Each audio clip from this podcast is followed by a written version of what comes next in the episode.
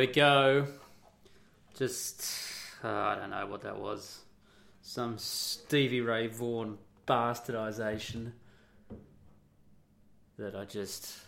I was going to play something Led Zeppelin or Pink Floyd or Jethro Tull or even. I don't know, something. But then I just did that. Hello, everybody. Welcome to the Pushing Rubber podcast number 14. It's 1 4. That's because I'm doing these every week, one a week. Remember, kiddies, dailiness is the nuts. What that means is you've got to have a routine. That way you get stuff done. And my routine is on Tuesday, Australian time, I record this podcast and then on Wednesday, Australian time, I upload it, and then you all listen to it. And speaking of listeners, it's going up. It's it's getting there. I mean, you know, um, I think I've had about let's check uh, this week plays last seven days, three hundred and fifty. That's all right. I'm pretty happy with that after a couple of months. You know, 350 plays a week. It's good. I still can't believe the extent of people listening to me in Sweden. It's incredible. I reckon if I if I land in Sweden, there'll be screaming girls at the airport. Blonde ones, hopefully. Not ones covered in burkas. Um, but they're really getting into it, which is great. Um, oh, my name's Adam Piggott. This is the Pushing Rubber podcast. I don't know if I did that already. Uh, I've had a couple of beers. Uh, beer of the week, drink of the week. I'm drinking this really nice beer. It's called Pacifico Clara La Cerveza del Pacifico. Um, and it's brewed in Mexico. Uh, and I actually have. Uh, see, a lot of the beers that we get in Australia from overseas, they call them imported boutique beers and they charge you an arm and a leg for them. And they actually brew them here in Australia and they taste like rubbish. But I found a shop that actually imports the real deal, and I discovered these Pacificos, and I have to say I'm a big fan. I think it's going to be an outstanding, absolutely outstanding summer quaffing beer, which is good because we should be heading that way soon. Uh, cigar today, I'm busted out one of my Kinky Friedmans, the Kinky Friedman uh, Governor, uh, which is a big ass cigar. Um, now you might be asking to yourself, Kinky what? Kinky who? Well, uh, kiddies. For those who don't, you don't know, Kinky Friedman is an amazing individual. I first came across Kinky in the late 80s because he uh, wrote a whole series of detective novels, uh, fiction, but based on himself and all his crazy friends in, who are living in New York. Uh, and they're, they're underwritten by Kinky Friedman, and he calls himself Kinky. And he's a He's a country and western western singer, which he was in real life. He is in real life. He's still alive, um, but he's also the world's only Jewish country and western singer. He had some major hits in the seventies, such as uh, "They Don't Make Jews Like Jesus Anymore." These are real songs, by the way. Um, "Get Your Biscuits in the Oven and Your Buns on the Bed." That was a good one. Uh, my personal favourite, "Ride 'Em Jew Boy." And uh, Kinky's Kinky's a dude. I actually saw him perform live in Melbourne last year, and um, let's just say the words politically correct don't follow the old Kinkster around. And Kinky Friedman is also extremely well known uh, for his love of cigars.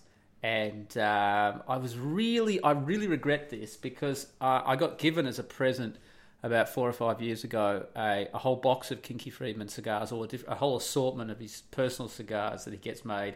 I think they get made in Nicaragua, and uh, I've had them for about five years, uh, and there, there, are a lot of cigars in that box. And um, by the way, like uh, fine wines, cigars get better with age if you stick them in a proper humidor, uh, believe it or not.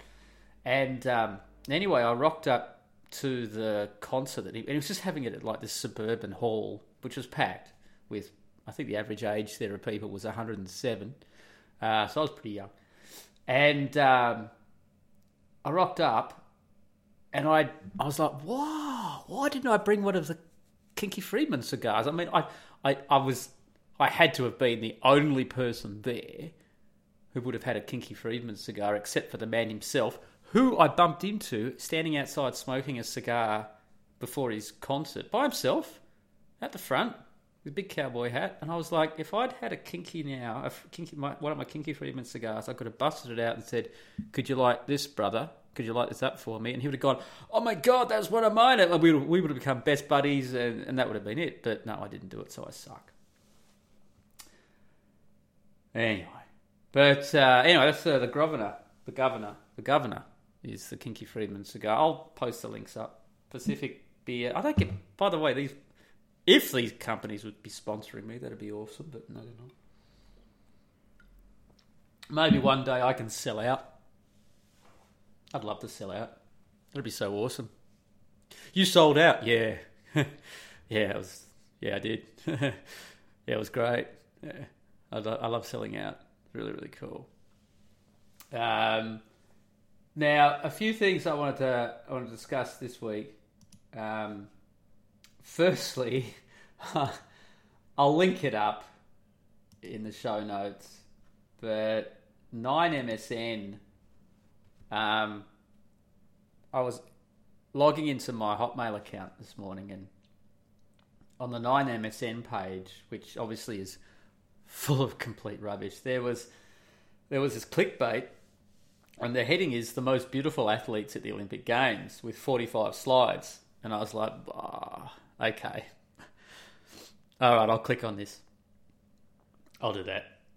And um, now, 9MSN in, I'm assuming it's like MSN overseas. It's completely political correct. They've always got an agenda. It's always diversity and equality and feminism and wah, wah, wah. So I just clicked on this without thinking. I was thinking, you know, and I was like, ah, and some of the slide. I mean, the very first slide is the shot of an oiled up Tongan man, which is not my idea of most beautiful athletes at Olympic Games. You can go through these yourself, but let me just go through them quickly. Penny Taylor, Basketball Australia. If it's, she's not good looking, I'm sorry. Uh, Anouk Vergé-Depré, Beach Volleyball, Switzerland. Yes, I agree with this one. I would not kick her out of bed if she farted. Uh, then there's a bloke. What the fuck? Uh, then there's Federica Pellegrini, uh, who's a swim star from Italy. Absolutely, uh, she is the hotness. And if you don't know who Feder- Federica Pellegrini is, wow. Then we've got Ingrid de Oliveira from Brazil. No way, no way. Five out of ten. Uh, Michelle Jenneke, Athletics Australia. She has a face like a horse. Another bloke. Gabby Douglas, gymnast from the. I know she might be good looking, but not in that fucking photo. Uh, Emma McEwen, Swimming Australia. Are you kidding me? Another bloke. Another bloke. Very unattractive men, by the way. Morgan Mitchell, Athletics Australia. I I don't know what to say here, apart from no. God, no. Uh, Tom, D- oh God, uh, Michael Phelps. There's a rugby player. Missy Franklin swimming. Look, she's one cheeseburger away from being a walking catastrophe. God Almighty, Carrie Lloyd. You've got to check these photos out while I'm saying this. Look, if if if you haven't clicked on the link yet, click on the link because you need to look at these with me pause the podcast, come back. Carrie Lloyd, soccer. I'm sure that's a bloke. It's oh my god. Uh, Darya Klishina, long jump, Russia. Well, yes, that's I I approve of this choice. Eugene Bouchard, tennis, absolutely, absolutely, love Eugene Bouchard. Uh, there's a bloke again, another bloke, another bloke, another bloke. Lyda Cole, Co, Golf New Zealand. Now, just the title of this is Most Beautiful Athletes at the Olympic Games. Now, either they're taking the piss, or they've got brain damage, or there's some serious problems over there with beauty because Lydia Ko, she might be able to play golf, but she ain't going to be wearing winning any beauty pageants. I can tell you that right now. Uh, more blokes. Tirunesh Dibaba Athletics Ethiopia. What do you think? No! Fuck. La- Laura Trott. If you thought the one before had a face like a horse, you haven't seen Laura Trot yet. Trot, get it? Face like a horse? Trot? Do you see what I did there? Hmm. Uh, Agnieszka Radwanska, tennis, Poland. She looks like a stick insect. No. Uh, Alex Morgan, soccer. Maybe, but she just screams, I want to be a mum and then divorce you. Ah, God, there's some other guys. Oh, by the way, there's all this. There's, the diversity's going crazy here. Diversity. Ivana Makamushkovic shooting Siberia. Well, I wouldn't want to piss her off, so I'm not going to climb in bed with her. Uh, oh God, no. Haley Anderson. Um, no. Rafael Nadal. Are you serious? Mariana Pajon BMX cycling club. No. Uh, Mariel Zagunis fencing US. She looks fucking insane. Al- Elise Post BMX cycling. Yeah, she's good for one night. Uh, Hope Solo. Hope Solo. You, that's her name. Are you serious? Hope Solo. I wonder if her brother's called Han. Anyway, no. Uh, oh, God. God. Uh, that's it. Anyway, I'll post that link up and you can all go through um, the most beautiful athletes at the Olympic Games. And when I say go through, I mean like just click the slides because there's no way on earth that any of those girls. I mean, there's a couple of them, but who are we kidding here? Who are we kidding? Um, I want to do a shout out to Italy because I do have some listeners in Italy. But today's Ferragosto, which is or it's Ferragosto right now, which is uh, the national holiday day in August, which normally means it starts pissing with rain. That's what always happened when I was there. But uh, I know what everyone will be doing in the rafting base. They'll be working their asses off. But it's a good time of year, Ferragosto, and I always enjoyed it. Um, so hello to everyone there. I hope you're having a really good Ferragosto. Um, uh, okay, so this episode, um, what I want to talk to you about is a dead set legend, and you'll notice that this is the Albie Mangle episode. Now, once again, like the Kinky Friedman before, you'll be thinking, Albie who? Albie what? Okay, kiddies. So included in the links, I'm going to actually. Oh, well, let me just start from the beginning. So Albie Mangle was the original shitlord, as far as I'm concerned. Okay, so here's here's how the story goes, and I might get some of this wrong, but this is just a rough a rough look at the whole picture of Albie Mangle. Uh, 1971, he's an Australian. They were born in, in Holland, and this is important because the Dutch the Dutch are always crazy when it goes to overseas adventuring. If, if on my adventures around the place, if I bumped into someone who was Dutch, if it was a girl, I was in. Because there's something about me and Dutch women. Uh, if it was a guy, I could be assured that any the craziest thing that I could think up to do the next day after we'd forged our friendship on beer and waragi and rum. The craziest thing I could think up to do the next day, they wouldn't even blink. They wouldn't even blink. That's what Dutch people are like.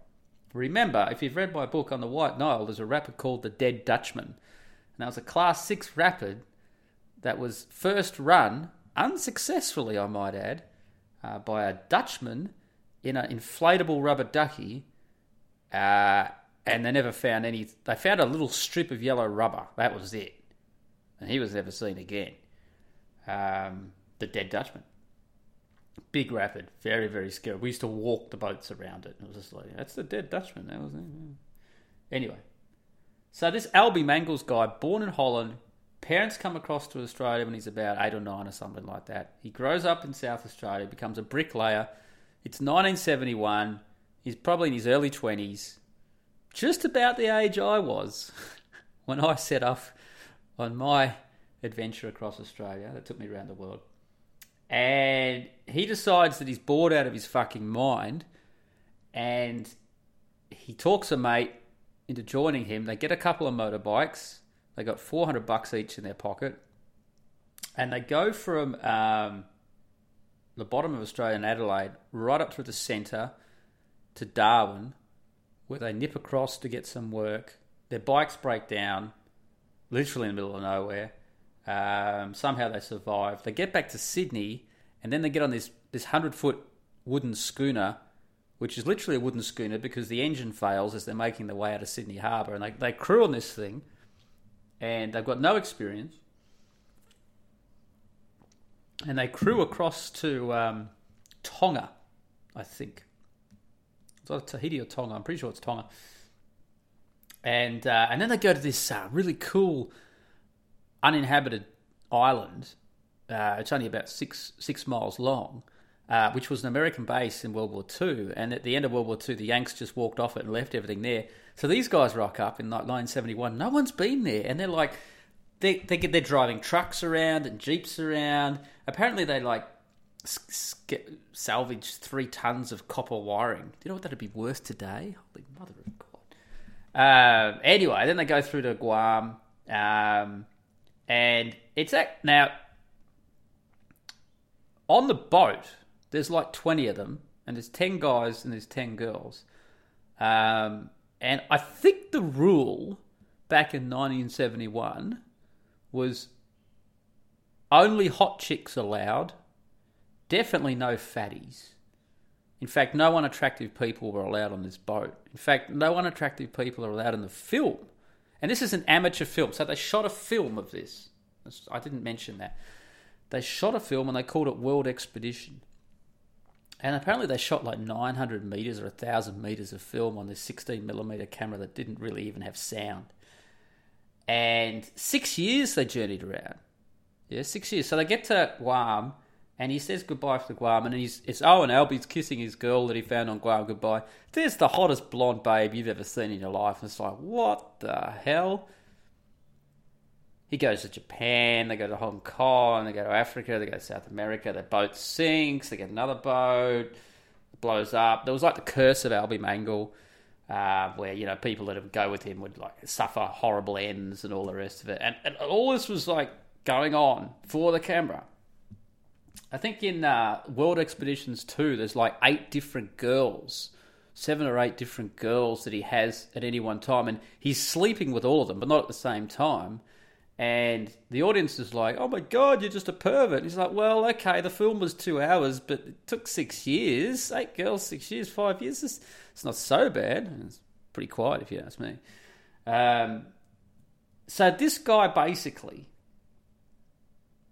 traveled around the world for six years, um, hooking up with chicks all the time, filming them, having adventures. Then he makes it into a film. Everyone tells him to go away. BBC laugh at him. The Australian Broadcasting Commission laugh at him. So eventually they, they get their own money and they make their film. It flops. So he's like, oh, well, this is crap. And by this stage, it's like, uh, I think it's like 1980 or something like that. So he goes and shows the film in a local country town. I think it was Ballarat. And gets 600 people on the first night. And it's like a one man band. He's showing the film, uh, he's running the projector, he's selling tickets, he's he's standing up and doing a talk halfway through. And if you watch the YouTube one of it, it, it about twice during it, it cuts down onto the, the countdown 10, 9, 8, 7, 6, 5, 4 because it was different sections of film. They literally had to load another reel. This is how old this thing is and it was huge. It just went totally off. So he funded his next one, World Expeditions 2, and this is when it really started to take off. And now, in the first one, the chicks are along because of his charisma and an adventure and an all round, you know, shitlord. And um, but now, of course, girls are like, well, if I join you, I'm going to be, I'm going to be on the film that's going to get shown all around the world. And so it's getting even more chicks. So this is before this guy, guys. This is the first YouTuber. This is the first, the first modern me- multimedia adventure. That's who Albie Mangels is. Who's Albie Mangels? My God. children. He is the beginning. He's Adam, as in Adam and Eve. He's the beginning of it all. He saw it all first. He went out and did his stuff. Now, what you might find, what you might find when watching world expeditions, and they're all up on YouTube, one, two, and three, is that a thought will creep into your head, which is, that's great, but you couldn't do that today. And you're right and you're wrong. Because, yes, technically you couldn't do exactly what Albie Mangle did today because it's not possible. But you can definitely do your own version. I mean, look, he started out in 1971. I started out in 1995. I did my own version of it, except I didn't have the filming bit, which is probably better looking back on it. I don't know if you can you be prosecuted for things uh, years after the fact. I don't know because it's on film.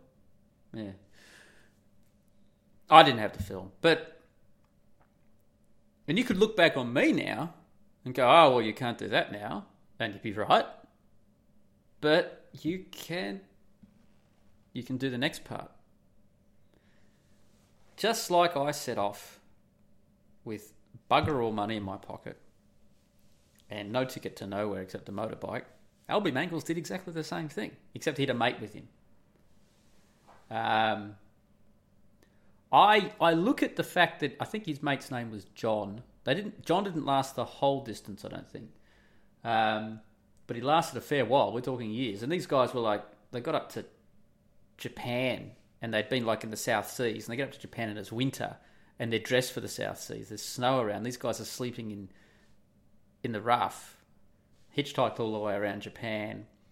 Um, I remember a scene in the North Island, of Sapporo, where they're there and they and there's old women are cooking these bamboo shoots on the side of the road for breakfast, and, and the the women look like, old. I mean, they're old. They're like, well, they you know what they look like. I'll tell you what they look like. They look like they're belonging in nine MSN's most beautiful athletes at the Olympic Games. That's what they look like they belong at. Anyway, the old women share their bamboo shoots. That's a pretty scrubby fucking breakfast. Bamboo shoots on the side of the road when it's snow on the ground and you're wearing shorts and thongs, or flip flops, I think you call them in the States. The point is, is that, oh, friendship. I set off by myself. He went off with his friend. I think setting off with a friend's fraught with danger in the sense that, uh, and I wrote about this in my book, and I've written about it on the blog, is that a, a journey like that, where every day is made up of a, just a countless number of decisions, uh, that that takes a real toll on a friendship. I mean, you you you you've your friendship. It doesn't matter how tight your friendship is. It's got nothing to do with it. It doesn't matter how tight. You can have the tightest friendship in the world, but if you've got the wrong personalities to be able to handle each other on something like that, it's all going to go to shit big time, very very quick because you're always having to make decisions. So where are we going to st- where when are we going to stop today? Well, let's start from the beginning. We'll wake up. What are we eating? Uh, when are we starting out? Where are we going? What are we doing? How are we getting there? When are we stopping for lunch? Uh, when are we? Where are we sleeping tonight? Do you want to go here? Do you want to go there? Do you want to see this? Do you want to do that? It's just like this this constant. And if you haven't got two personalities that fit together very very well in that situation, then it's not going to work. And your friendship, no matter how tight it is, is gonna is gonna devolve and, and dissipate into a big puddle of poo. So uh, on that, I admire what they what what the two of them did, Albie and, and John. Uh, personally, I think it's better just to to find someone on the way, pick up someone on the way. In a sense, well, in my book, I met Eve, the French Canadian uh, biker dude who was traveling around Australia. He was traveling Australia as well, so it was Adam and Eve, and he was a cool guy. He was a great guy. We got on like a house on fire. Um, but I could have dropped him. Well, I did drop him. Um, and it's easy. I'm going this way, you're going that way. Okay, no problem. But you can't drop your best friend. Well, I'll tell you what, I'm going to go this way this morning. What do you mean, man? But we're traveling together. Oh, but, oh, yeah, but I think, uh, um, I'll just, um, yeah, I want to go over that without you. Doesn't work, does it? So, best to set off on these adventures on your own. How old should you be when you set off? In, I don't know. Go watch Albie Mangels. Albie Mangels is the man. Apparently, he's still alive. Apparently, he's still around somewhere. Dodging the scores of women that are saying this is your kid. Um, but apparently, he's still around. And oh, like I said, I'll put the links up to the Albie Mangels um, uh, World Expeditions 1, 2, and 3. Um, and like I said, he's the original shitlord. The absolute original shitlord. And some of the girls that he had on his trip were were quite um, photogenic, is the best. They tended to be leggy, athletic, blonde, uh, with high chiseled cheekbones in a kind of a Nordic Slavic way. Um, just the type of girl that you want lounging around on the deck of your boat. Look, if you're shooting an adventure movie that you're going to be traveling around, to, look, it was, a, it was a brilliant premise because because we saw we saw one of his films when we were a kid. We went along to the local flick. Now he wasn't there, but we went along and saw one of his films. And as a kid, it was awesome because I think I was like 10 or 11. First of all, you saw naked people, but from the back, like they'd be washing themselves on the boat. And so you'd be looking at these 18 or 19 year old girls pouring the buckets of water over each other and washing each other, but you only saw it from the back. And it'd be like your 10 year old brain would be melting down at this point. Melting down. I mean, you've got to understand, back then, the most excitement we had was walking past a news agency stand and sneaking a look at the cover of a Playboy. That was it. So an angle, Albie Mangels film. Holy Lord. Absolutely sensational. Then, of course, you're checking out which chicks he's going to be with. Yeah, the adventures were great. He was in Africa and South America and all these different places and goes through India and, and uh, it's it's all brilliant. And driving the, the, the old abandoned jeeps around the World War II Ireland. I mean, what's cooler than that for a kid? What's cooler than that? Well, you mix it with all the chicks. And the chicks lying around on his deck of his boat. Oh, they were they were, they were the mustard. They were they were they definitely cut the mustard. They were very very good. They were very very good indeed. And Albie used to get criticised, of course, even back then for all the girls. It's uh, just like, so what? They're girls. Why do you think my films are so successful? And you knew he was sleeping with them all. He was sleeping with all of them. Every hot girl that you saw on a world expedition, you knew that Albie Mangle had had some of that. In some way, shape, or form. He'd had some of that. And they always left him, obviously, because he's a shitlord. He's an alpha. Al, Albie, Albie, we should, in the manosphere, we should get like an Albie Mangle award or something like that. And we should, we should we should award it every year to the, the up and coming eh, Albie Mangle. And we should have like a little Albie Mangle statue. We could call it the Albies or the Mangels or something like that. I don't know. But he truly is, and I'm, I'm being totally serious here, he truly is the basis, I think, for everything that has come. He paved the way as such. And he ended up being on like travel documentaries and all sorts of stuff, but he's totally dropped off the grid. I've I spent the last day or so doing some research on on the old internet, seeing if I could dig up where he is. But uh, because I'd love to do that, I'd love to interview Al- Albie. All right, Albie. If for some reason you get hold of this, you need to read my book and know that I'm a kindred spirit, and then I can do an interview with you on the Pushing Rubber podcast. Wouldn't that be cool? Wouldn't that be cool? Wouldn't that be the highlight of your life? Pfft, obviously, why not? We can talk about all the chicks you screwed. That'd be good. I think Albie would like that. So, Albie Mangle. Total shitlord. Uh, shout outs. Uh, my sponsor of the blog, the good Cappy, Aaron Clarey, has a new book out yet. Now. Now. It's a book out now, I think. Reconnaissance Man. Uh, I think it's out now. But I was listening to one of his podcasts earlier today and um, he said something about still uploading it to I don't know. Uh, I think it's up. It's definitely up because I saw reviews of it on Amazon, which all looked good. Um, so you can check out um, Aaron Clarey at captaincapitalism.com, blogspot.com. He's got Arsehole Consulting. You can ask him questions and he answers them if you pay him some money. It's not very much. I've done it. I've done it once.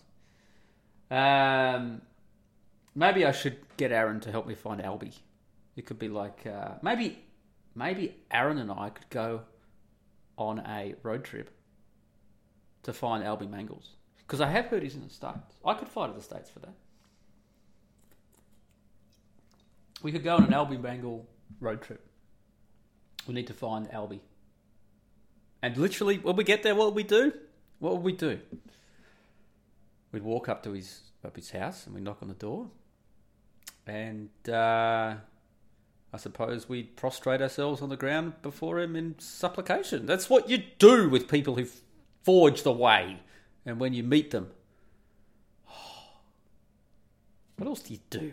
Abject worship. Abject worship. That's the whole point of this. Abject worship and chicks. And Albie's had all the chicks.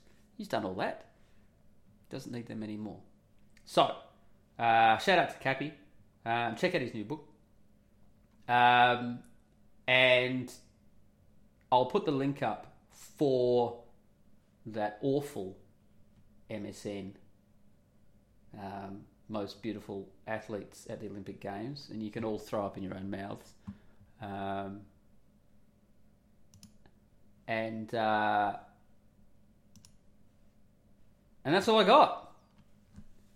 That's a bit of a shorter one. I've been I've been drifting I've been drifting into like 40, 45 minutes on some of these later ones, whereas the start the early ones are around 20, 25. But uh, I just wanted to talk about Albie. I think Albie's a great guy, um, and that's it. And you should go and you should go and have adventures. That's what I want to say. You should go and have adventures, really, because actually, did that? Here we go. The original topic that I was going to do on this podcast today, I was going to call it the university episode, the college episode, and I was going to talk about how crazy it is for young people to, and you all know this, to just cut your cut your own legs off at the start of your adult life by taking on fifty thousand dollars or whatever it is of debt for something that you're never going to use and it's never going to get you a job and you lose all those years. I mean, Albie Mangels started out with four hundred bucks in his pocket. Now, what's that? That's probably about 1971, 400 bucks. I suppose that's about two and a half grand today. I'd say I'll times it by five, five or six. So it's about two and a half thousand dollars. That's what he started out with. Uh, when I left Perth back in 1995, if I had a grand to my name, I would have been lucky. I would have been very, very, very lucky to have a thousand bucks to my name. Um, you just go out and do it. You get dirty. You make shit up as you go along. You learn stuff. Um, is sleeping rough outside a pain in the ass? Yeah, actually, sometimes it's fun. Just depends, you know, if you get raped and murdered or not. Um, but but just go and do it. And oh, look, maybe all right, my Swedish listeners. So you're up in Sweden, so you got the whole of Sweden there and Finland, and you can go down into like the Baltic states and Latvia and all the Baltic chicks. And aren't there like islands in the Baltic Sea that are abandoned from World War II and stuff? and and you got the whole sea to sail around there, and then you got Russia. I mean, you could go like from from Sweden to right to the other side of Russia, the whole way across, and then jump that gap and be in Alaska, and then come down. I mean, hey, that's just crazy. And you could just like, I mean, now these days, now you can film the whole thing, you can upload it every day. You could have millions of fans. Something like that. Whole point is get out there and do stuff. Be an Albie Mangle. Hmm? There we go. Not this stupid university. So the university episode that wasn't going to work. I was like, university episode. Oh, look, everyone knows university shit. Aaron Clarey has completely debunked the whole thing. Um, what's his book? Worthless Guide to College Degrees.